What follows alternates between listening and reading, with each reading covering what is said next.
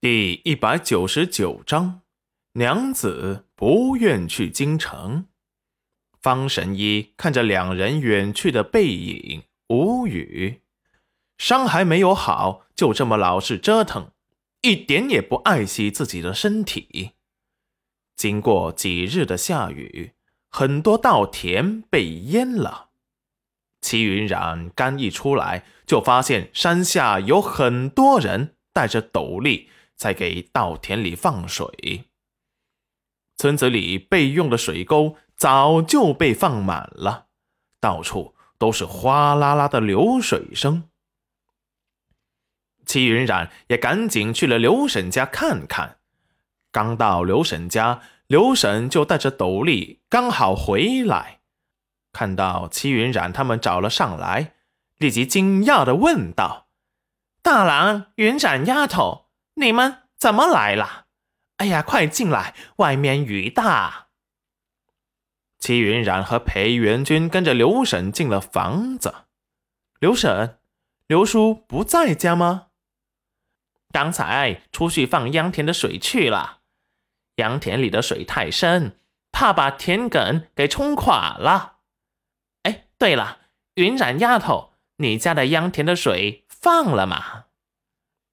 我待会儿回去就放，这天气也不知道什么时候雨才会停呢。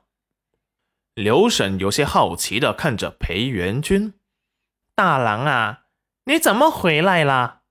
不是去京城了吗？”裴元君清润的眸子看了看戚云染，有些无奈的说道：“我没去。”是让人送我爹他们先去京城。那云染丫头和你没有的事儿，娘子不愿去京城，那我就在这里陪着她。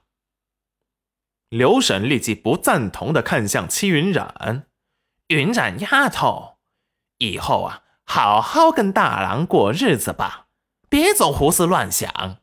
你看呐，大郎这不是放心不下你吗？以后啊，可要好好的珍惜他哟。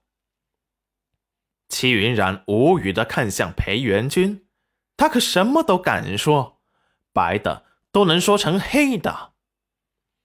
刘婶，这事儿啊，以后再说。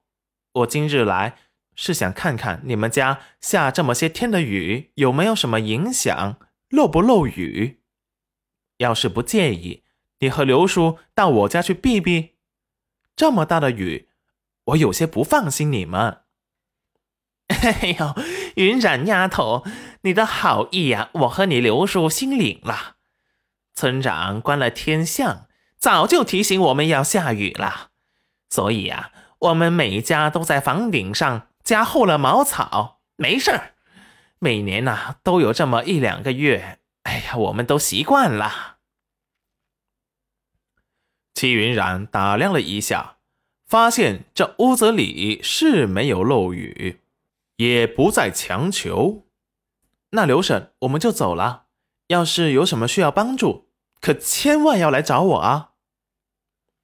这么大的雨，等雨停了再走。中午啊，我在炕饼子。哎，你们吃了饭再走吧。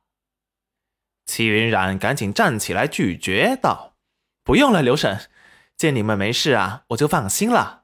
我也还得回去把稻田里的水给放了。要是把田埂冲毁了，那就麻烦了。还有小景轩一个人在家，我也不放心。我们就先走了。哎呀，云染丫头！齐云染快步走了出去，裴元君也跟了上去。这时，刘叔刚好扛着锄头从田边回来。诧异的看着裴元君和戚云染，大郎啊，你回来了。是啊，刘叔，我送我爹他们先去了京城，就回来了。刘叔神色有些复杂。你们来我家有事儿啊？哎呀，进去坐坐。不用了，刘叔，我们就是来看看你们家有什么要帮忙的。见你们没事。我和娘子就安心了，家里还有小景轩，我们得回去了。哦，呃，那慢走啊。等戚云染和裴元君走远了，刘叔还在暗自嘀咕：“呃，这云染丫头不是说她和大郎和离了吗？嘀咕什么呢？人家小两口的，可能是闹别扭了。云长丫头和大郎是担忧下了五六天的雨，我们的房子会倒塌，让我们去他家呢。哎呀，我给拒绝了。”真是个善良的姑娘，可是啊，这么个好姑娘，却摊上了一个作妖的娘和妹妹，还有大郎的父母，真是难为她了。幸好大郎啊，还是对她好的。